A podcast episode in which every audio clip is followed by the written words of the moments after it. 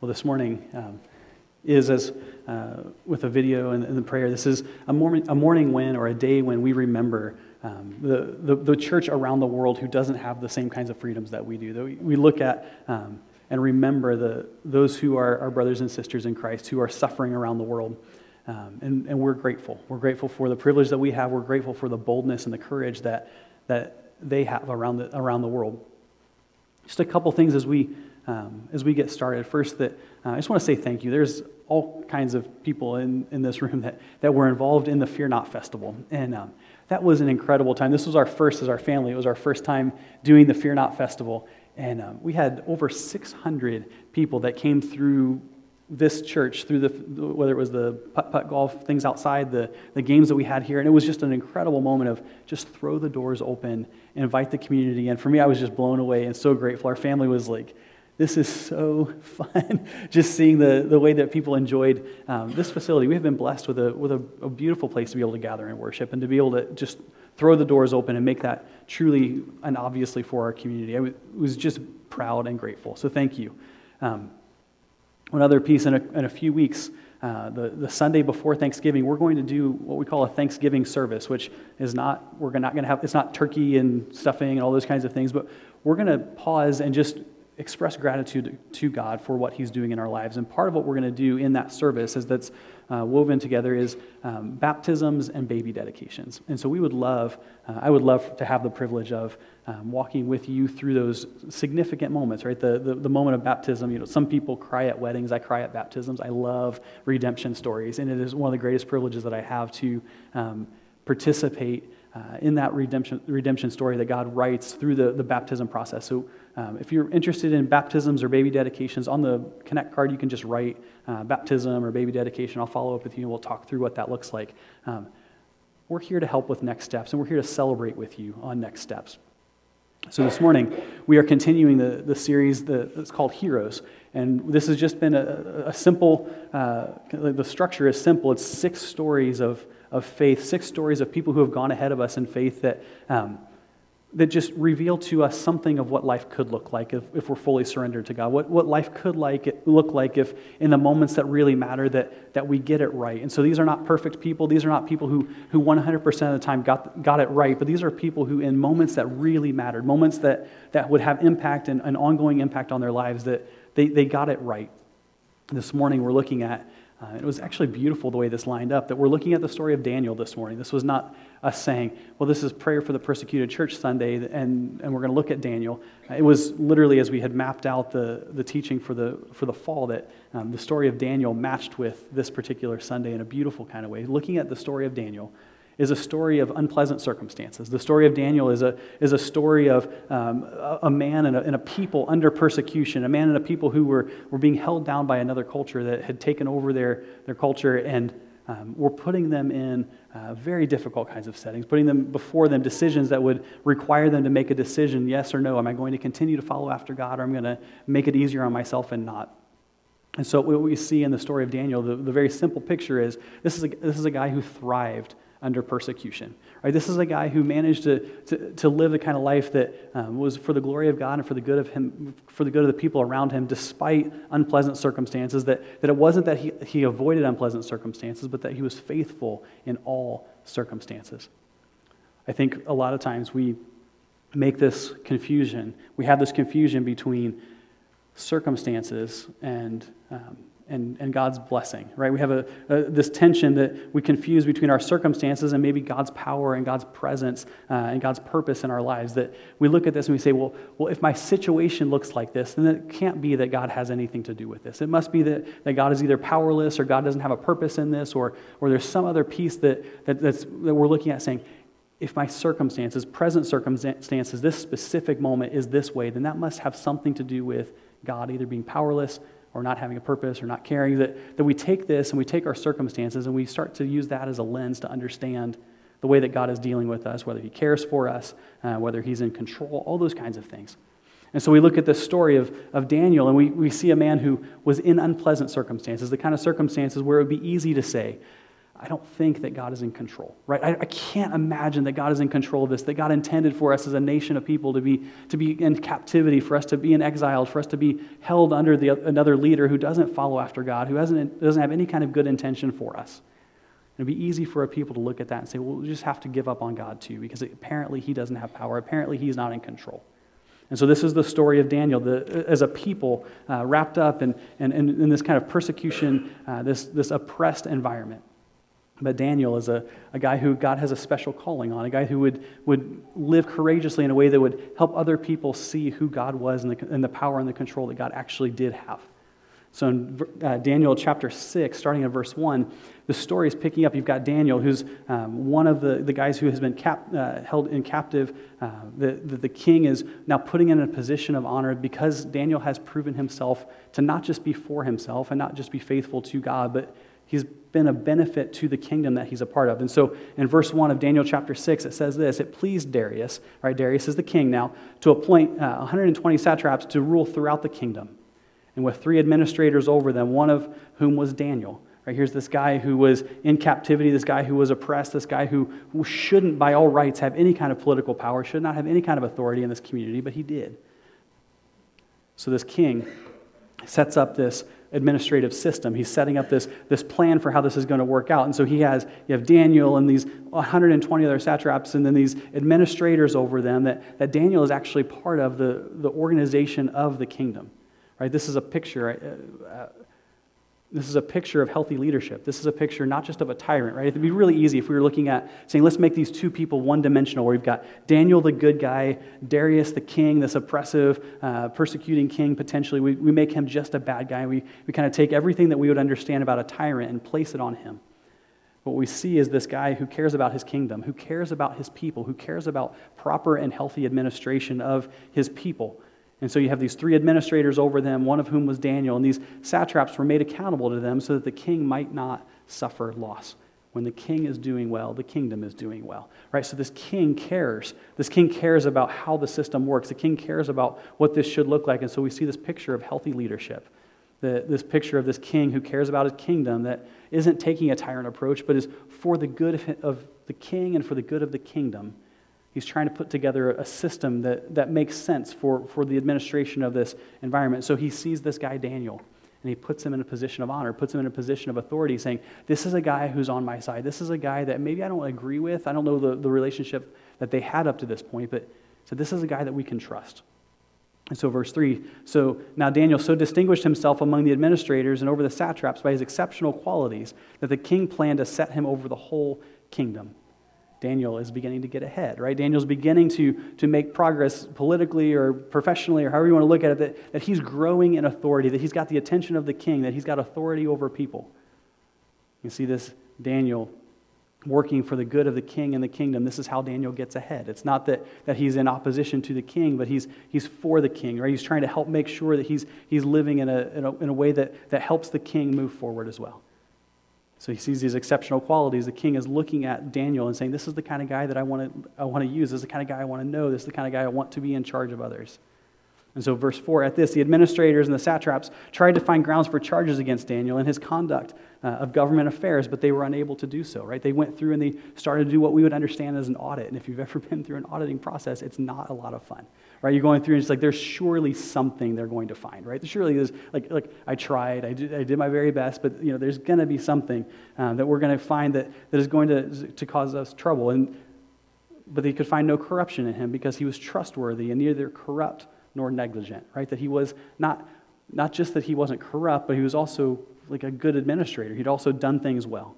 So finally, finally, verse 5, these men said, We'll never find any basis for charges against this man Daniel unless, unless it has something to do with the law of his God. All of a sudden, we start to see the, the real picture. All of a sudden, we start to see the, the way that uh, the, the men are operating, the way that the, this process is playing out has actually very little to do with just, just Daniel or just with a professional ambition. It has to do with this tension between the men and God, right? These men are subversive. Are, these are the ones that are being subversive, not Daniel, who had every right to be subversive, who was held in captivity, who was held in bondage, wasn't, was not a free man, politically speaking. And if there was ever anyone that should have been or could have been operating in a, a, subversive kind of way, then it was Daniel. And yet it's the men around him that we find acting in subversive, way, subversive ways, not on the, on the part of the kingdom, but on the part of themselves. So, verse 6 So these administrators and satraps went as a group to the king and said, May King Darius live forever.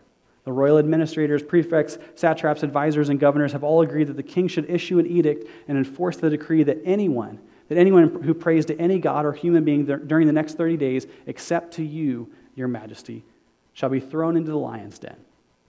Now, your majesty, issue a decree and put it in writing so that it cannot be altered in accordance with the law of the Medes and the Persians, which cannot be repealed. And so King Darius put the decree in writing. So this, this group, these people who are kind of in opposition to Daniel, who are, who are frustrated, who are, who are feeling they maybe don't have the power that they'd like to have, or they're feeling offended that Daniel's starting to move ahead, that they, they come together and this is kind of like a strength in numbers. There's also like stupidity in numbers. Sometimes they, they come together and they're like, we're going to fix this. And so they come to the king and they, and they stand before him and they put out this plan. And so these subversive people know the language of, of the court. They know the language of, of the way this is supposed to work within the political system. And so they begin to manipulate the king.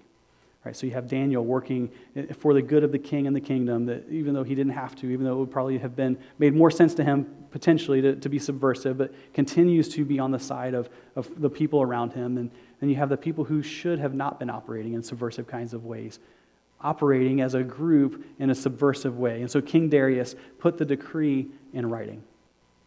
So, what's Daniel going to do about it? Right? Here's this decree that says if you're going to pray to any God, that has to be to Darius, right? There has to be the, the, the, trust, and it's not just it's not just prayer, but it's the trust in someone other than God, or the, other than the king. And so in verse 10, it starts to show Daniel's response. It says this Now, when Daniel learned that the decree had been published, he went home to his upstairs room where the windows opened towards Jerusalem. And three times a day, he got down on his knees and he prayed, giving thanks to his God, just as he had done before. And we begin to see who Daniel really is. Right? We begin to see an intense opposition. We begin to see in, in kind of the intense persecution that's about to happen that, that Daniel continues in the patterns that he's already had. Right? That Daniel is, I wrote in my notes, that he's living in this particular kind of tension, that he's learning to get comfortable in tension, not in resolution. That, that Daniel doesn't try and fix the situation, that he doesn't say, There's a decree that's been issued, and I need to find a way to fight that. I need to find a way to undo it. I need to, to pray for God to, to kind of break down this political system. But when he learned that this decree had, decree had been published, he went home and continued to do what he had already been doing, right? This, this connection with God that he had was, was marked by consistency that under persecution, under the tension, under all the things that were starting to, in a lot of ways, just go the wrong direction for Daniel, that he's finding that I'm going to continue to work the plan. I'm going to continue to be faithful in the same ways that I, that I had been doing before. It says that he gave thanks to his God just as he had done before, living in tension, getting comfortable living in tension, not just in resolution. This is an important part of Daniel's story, that it's not just about resolution. It's not just about kind of vindication, but it's about it's about the tension, about getting comfortable living in this tension. And so in verse 11, so these men who had set him up, these men who understood what this was, what, what the, the game that was being played, they, they go as a group, again, strength in numbers, stupidity in numbers, whatever, oppression in numbers. They, they come and they find Daniel and they find him praying and asking God for help. Daniel's consistency is what got him caught. Dan, Daniel's consistent, faithful approach to his relationship with God. The fact that they knew that Daniel was going to be doing exactly what Daniel did because it's what he did, right? That was his connection with God. That was his pattern. That was his rhythm. His consistency is what got him caught. But what we find is this particular kind of prayer. This kind of prayer that is marked by connection. It says that they, they found Daniel praying, right? They found Daniel in connection with the God of the universe. They found Daniel in, in consistent connection with God. And then they find him petitioning as well, praying and asking God for help, re- recognizing the connection, meaning that, that Daniel believed that God was there, that even though his circumstances began to, to take a turn for, from like bad to worse in terms of the, the freedom that he'd have to worship, that even though it looked like intense persecution, even though it looked like things were getting bleaker and bleaker and bleaker, that, that Daniel's prayer, his, his connection with God, reflected his belief that God is there, his understanding that God is there. And then his petition would suggest that he understood that God can help, right? That, that he prayed, that he connected with his God and that he, he asked God for help, believing that God can help. what we don't see in this moment would be a prayer that we might be tempted to pray that would sound a little bit something like this that would be like, God, you have to fix this, right? God, you have to fix this. If, if, if, if you are who you say you are, if you are who I believe that you are, then, then you have to fix this. There's, there's no way around it. God, that I'm going to put this before you, I'm going to place this situation before you, and, and, and it just has to be fixed. My prayer isn't just a prayer, it's not a prayer of gratitude, it's a, it's a prayer of demanding that God fix the situation, fix the circumstance that I'm finding myself in. Right? I'm not alone in this. This would be what we would expect Daniel to be praying, and yet he's simply asking God for help. And so this group, this, this, this kind of strength in numbers group, they, they go to the king and they spoke to him about his royal decree. He says, did, they say, Did you not publish a decree that during the next 30 days, anyone who prays to any god or human being except to you, your majesty, would be thrown into the lion's den? And the king answered, The decree stands in accordance with the law and with the, of the Medes and the Persians, which cannot, which cannot be repealed. So they're, they're setting the king up. And, and I, read one of the, a commentary. There's a scholar that was looking at this story. He said it's fascinating that the only one in the story that seems to be operating in freedom is Daniel. Right? You have these, these men that are, are on, on the opposition that are operating in, in slavery to their ambition, in slavery to their hatred for Daniel, probably just looking at the way that looks. And then you have the king who's who's enslaved in some ways by the system, who's enslaved by the political system, enslaved by the decrees that cannot be repealed, this king who should be in charge, but yet is, is bound by certain laws. And so Daniel freely operating within relationship with God, operating in that kind of way. So they said to the king, well, if it can't be repealed, and if, you, if the decree stands, verse 13, then they said to the king, Daniel, who is one of the exiles from Judah, pays no attention to you, your majesty, or to the decree you put in writing. He still prays three times a day. Right? They're beginning to tell a story about Daniel that's not fully true. They say he pays no attention. Here's a, here's a guy who's working on behalf of the king, who has shown that he is on the side of the king, who shows that he's worthy of trust, but they're beginning to frame him in a way that, that his story is not really his to tell in this moment uh, or to the decree that you put in writing, he still prays three times a day. And so when the king heard this, he was greatly distressed. He was determined not to bring retribution, not to punish Daniel, but to rescue Daniel. And so he made every effort until sundown to save him, to, to figure out how he could get Daniel out of the situation that he was in. For Daniel had proven himself worthy of trust. So then, verse 15, the men went as a group to King Darius and said to him, Remember, your majesty, that according to the law of the Medes and Persians, no decree or edict that the king issues can be changed, right? Locking him in, recognizing that, that the king is not free to do whatever the king wants to do, that, that the king is bound by the law. And so this, these people who have set the situation in motion, who have put this all in motion, are, are leveraging the, the, the, the slavery of the law that the king has in this moment. And so the king the story changes from one chapter to the next, the, the, begins to, to go into the moment, right? The testing moment, this hero moment for Daniel.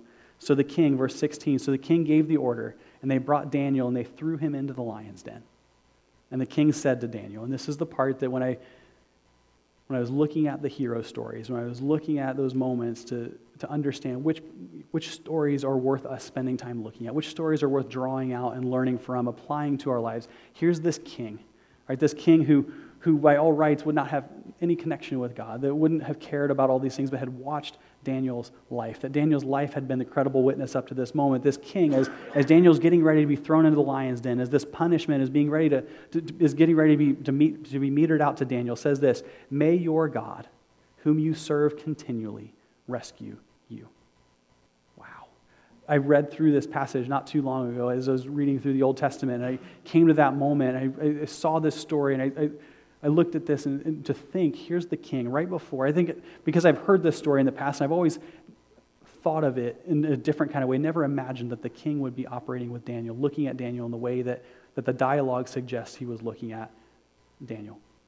It'd be tempting in this moment to, to look at this story of Daniel as being put to the test right? When our circumstances get difficult, when, when it feels like we're facing opposition, when it feels like we're, we're facing persecution, when, when things aren't going the way that we'd like them to go, that it feels like we're being tested, right? Am I not by myself in that? That, that when our circumstances change, when, when things don't go the way we want them to go, that we can look at that and say, I'm being tested, right? That, that someone is persecuting me, that they're pushing back against me, that, that has to do with me being tested be tempted, tempting to look at this as, as Daniel being put to the test, but it's bigger than that.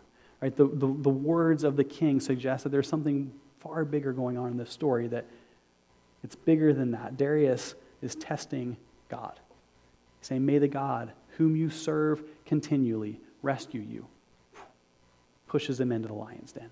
Right? Setting up this story to be about way more than just Daniel surviving the lion's den, way more about than, than Daniel just simply being faithful in the midst of persecution. This now becomes this situation is being set up between the king and God.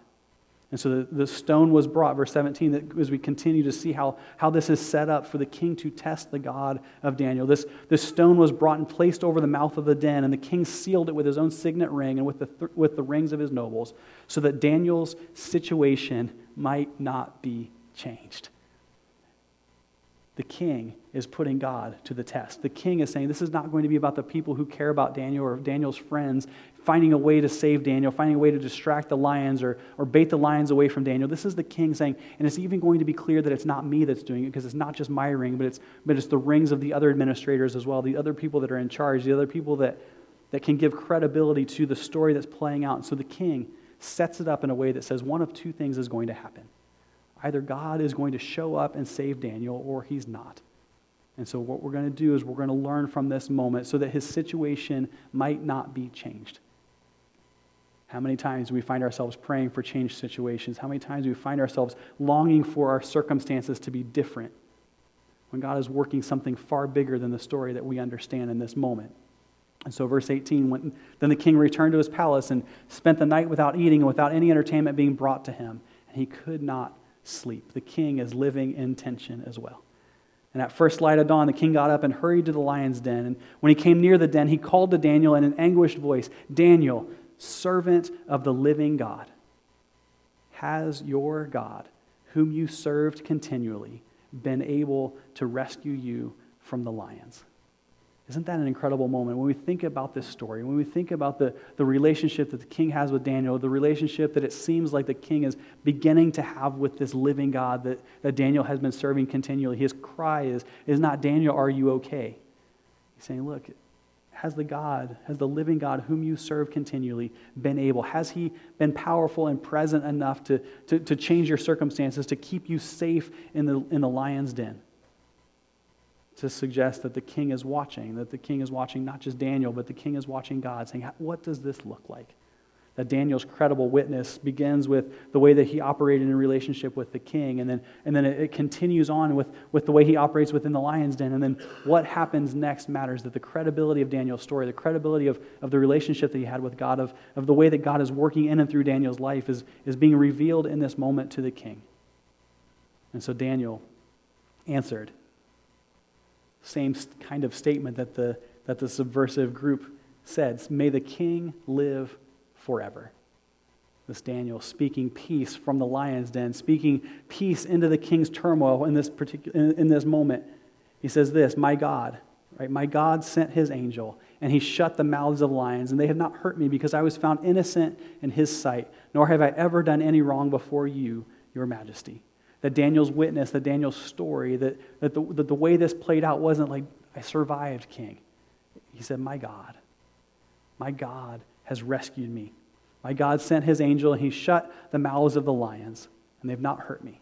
And so the king was overjoyed, verse 23, was overjoyed and gave orders to lift Daniel out of the den. And, and when Daniel was lifted from the den, no wound was found on him because he had trusted in his God. This is the hero moment, right? This is that in times that matter, in situations that matter, in circumstances that matter, how do we operate? to say that this might be an unpleasant circumstance. For some of us, we have lived in what feels like lion's den moments. Maybe for some of us, we're in the middle of those lion's den moments. Daniel says that, or the, the story is recorded that he had trusted in his God. This is his hero moment.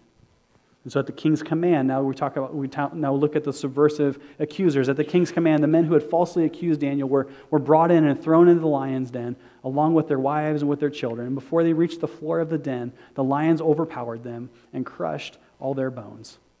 This is showing that the lions weren't right? The part of the, the, the, the, thing that's happening. There's two things. One is that the lions had not been somehow tamed, that it wasn't that it was a safe environment, that Daniel had just managed to survive, right? It was obvious in this moment for the king to be able to see that, that it wasn't about the lions being somehow kind of like held back. The lions were hungry, the lions were prepared to attack, but they simply had not attacked Daniel. the outcome was not about punishing the accusers, right? This was not Daniel. This was not God doing away with the people who had, who had come after Daniel. This is about the king saying, This is for the good of the kingdom, right? Who is operating on my behalf? Who is operating in a way that, that, that, that operates for the good of my kingdom? And he's looking and saying, Daniel has, and these guys have, have made this about themselves, right? They've set this whole thing up so it's about, who, about their, their progress, it's about who they are. So this outcome was about more than the punishment of the accusers, it's for God's glory and for Daniel's good, that they didn't settle for retribution, right? It wasn't about, about these accusers being punished for coming after Daniel, but it was about the king looking and saying, What's best for the kingdom? Who operates in a way that's, that's, that's faithful to me? So then we have the second decree. We have this uh, second decree that comes out from, from King Darius that he wrote to all the nations and peoples of every language and all the earth. He says this May you prosper greatly. And he says this in verse 26 as he begins to write this decree, which the second decree, which is in so many ways the reversal of the first decree. He says this I issue a decree that in every part of my kingdom, people must fear and reverence the God of Daniel. Four, for he is the living God, and he endures forever. His kingdom will not be destroyed, his dominion will never end. He rescues and he saves. He performs signs and wonders in the heavens and on earth he has rescued Daniel from the power of the lions. The decree, if you lay his first decree, the one that was written by the subversive group, and you look at, look at that decree, and it has everything to do with trusting the king, it has everything to do with, with, with death and punishment, and all these things that, that you lay this decree, the second decree, after he's watched Daniel operate, as, he, as he watched Daniel's life, his, his time in the lion's den, and then his return to relationship with the king on the other side of the lion's den the, the second decree is the reversal of the first. It says, don't trust in the king. Right? Trust in the living God. Don't, don't reverence the king. Reverence the God of Daniel. It comes with a promise of life, not a, not a, not a fear of death or a threat of death. That we look at this moment, we see Daniel's faithfulness throughout the story, from the beginning of the story to now this moment in the story. And we see that Daniel's faithfulness, his, his credible witness from, from being on the side of the king to, to going through the lion's den to coming out on the other side, the lion's den experience didn't just change Daniel, but it changed the king. Right? That his decree looks different, the language looks different, the way that, that he operated, the way that he led was different because of the lion's den. And so, verse 28 so Daniel prospered during the reign of Darius and the reign of Cyrus. So we now see the full story. We now see the whole thing start to play out. We see for the good of the king, for the good of the kingdom, for the glory of God, for the good of Daniel. We see this story play out that Daniel prospered during the reign of Darius and the reign of Cyrus the Persian. Started in unpleasant circumstances, started in a way that looked nothing like prospering, started in a way that, that looked nothing like it was going to work out on Daniel's behalf. And yet, God and yet God. Daniel faithfully, step by step by step, following consistently after God. And what we see is this man who was steadfast. This is the part of the story. This is the piece when you say, So, what do we learn from this? we look at Daniel's story. What is it that we learn from this moment? What does it look like for us to be steadfast in the face of persecution? For us to be steadfast, not just in persecution, but in, in unpleasant uh, situations, and unpleasant circumstances. For us to be steadfast means that our context is in our connection with God, not our present circumstances. That our context, the context in which we operate, right? The, the, the, idea that, that we go out into a variety of circumstances, that I can't promise what this week will hold for any of you, that, that it's going to be simple. I can't promise that it's going to be difficult. But, but the context is not whatever those circumstances are, aren't whatever, isn't whatever that moment looks like at the time. Our context is the connection that we have with God. This is Daniel looking and saying, I'm connected with God, and, and circumstances around me are changing, that, that all that is, is happening in a, in a way that I have no control over. What I'm going to focus on and the way that my, my life is going to, to operate, the context that I operate within, is within this connection that I have with God. Does that make sense? That, that it's not just about Daniel it's not just about Daniel kind of enduring through different difficult circumstances. Daniel is posturing himself in a way that says, My context, whatever circumstances I find myself in, my circumstances aren't my context. The context in which I work out my faith, my context in which I operate in, where I make my decisions, is my connection with God. That my connection with God is more important than circumstances. For some of us, we need to take this moment, we look and we need to understand that maybe we need to spend some time on that context that we need to figure out how we continue to grow in connection, that maybe we need to get consistent and understanding the way that, that God is calling us to Himself. Our context is our connection with God, not our present circumstances. Number two, number two, this was this was the one that I that God has dealt with me. Maybe the of the of the three statements that we're going to be spending time looking at and unpacking. This is the one that, that God has probably taught me the most on over the last year, that, that we're saved, we're saved in, not from our present circumstances that we're saved in, not from our present circumstances. That means, just to take it into Daniel's story, that Daniel was not saved from the lion's den, right? He was not spared from the lion's den. He, he was in the lion's den with the lion's mouth shut, but he had to go through that process that, that he was saved in the lion's den, that he was spared in the lion's den, not, not from the lion's den. There are so many times in my life where I would rather be spared from or saved from, to, to say that that set of circumstances I would rather not face. And so my prayers sound something more like, God, would you, would you take this away? Would you, would you change this setting? Would you change this circumstance? Would you, would you make it so I'm, being, I'm, I'm spared from what I have to go through? The reality that we see here is that, that Daniel was, was saved in, not from. I don't know what circumstances you face. I don't know what present circumstances look like. I know that for some of us, there's some pretty tough, there's, there are tough things that we're facing. To remember, to remember what it looks like to be in the lion's den. And for Daniel, I picture him as he's in this lion's den, and this angel has, has shut the mouths of the lions, but yet he's still surrounded by the lions, right? His, his situation has not changed. He still has the night that he has to spend in the lion's den, that there's still fear, right? There's still tension. There's still the, the, the chance that, well, maybe God didn't fully save me. Maybe God didn't fully protect me. Maybe the, the, the angel isn't fully capable of protecting me from the mouths of these lions. That Daniel, his experience was, was still a, an experience of, of tension, of fear, and of, of unpleasant circumstances. That, that God didn't save him from the lion's den. He still went into the lion's den, but he was saved in the midst of that moment. We're saved in, not from our present circumstances. That God shut the mouths of the lions, but kept him in the lion's den. And that's hard, right? Those are the kinds of things that our prayers don't always fully capture, that our prayers don't fully understand, that to imagine what it looks like for us to be steadfast and to, to understand that, that there are moments that, that God is going to save us in, not from. Number three, our steadfast lives are our credible witness.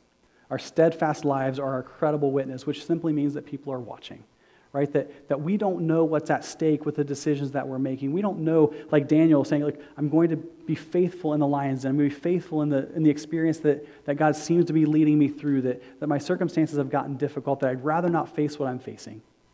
And yet, what's at stake is way bigger than one man, whether or not he got eaten by lions.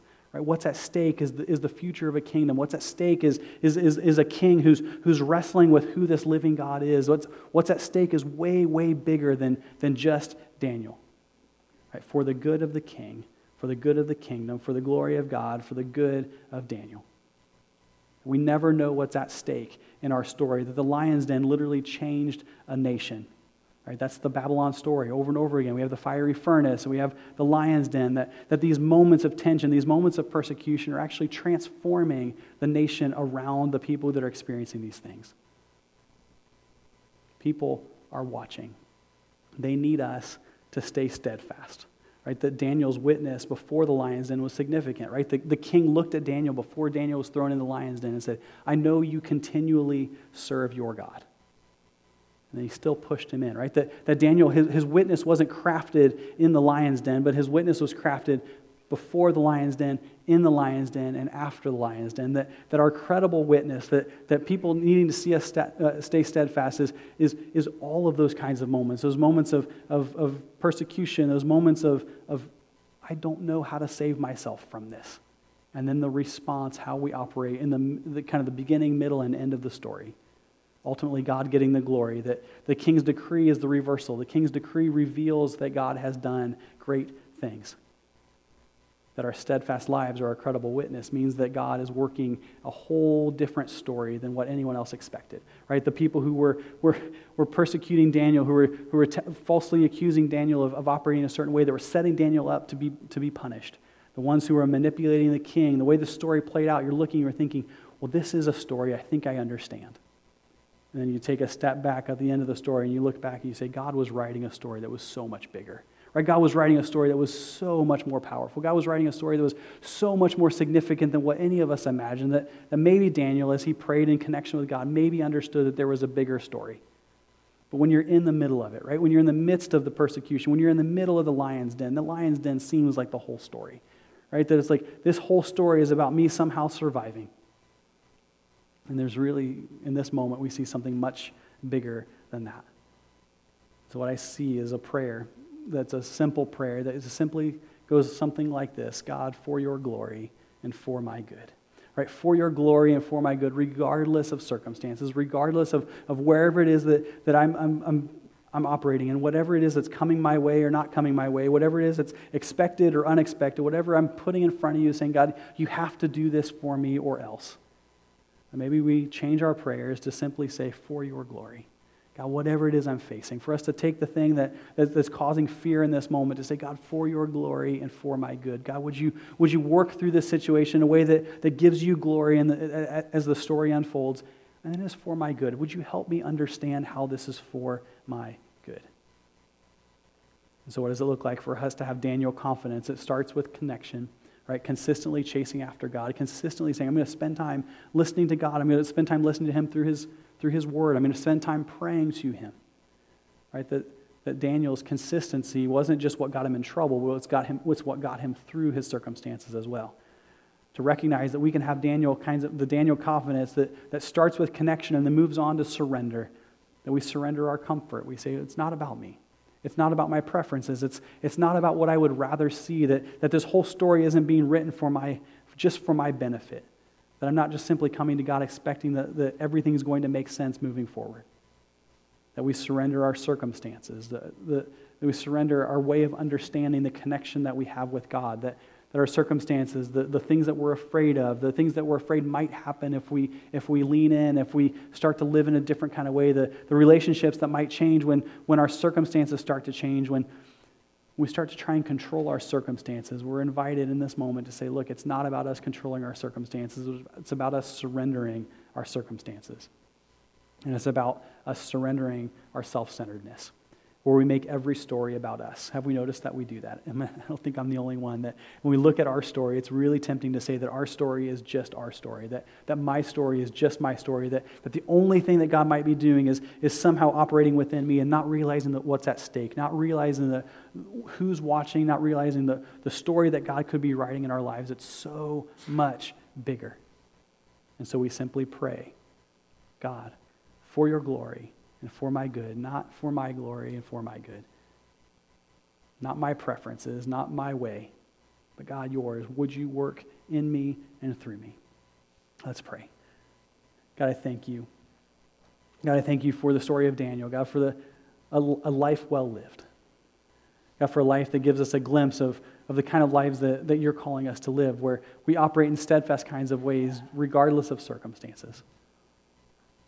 God, for some of us, as we listen to this passage, as we listen to the, the conversation about circumstances, that we look at certain things that we're facing in life. We look at, at certain things that maybe we've gone through or we, we are expecting to go through. God, surrender is hard. God, seeing beyond just what's in front of us, seeing beyond just our own experiences is difficult. And so, God, I pray that you give us eyes to see. I pray that you give us courage. I pray that, that you continue to, to pour grace into our lives as we, as we get it wrong more often than we get it right sometimes. But, God, I pray you'd lead us. God, I pray that we'd be able to see a glimpse of who you are, that, that our lives would be marked by something better and deeper than just our own comfort. And we pray these things in the name of your Son, Jesus Christ. Amen.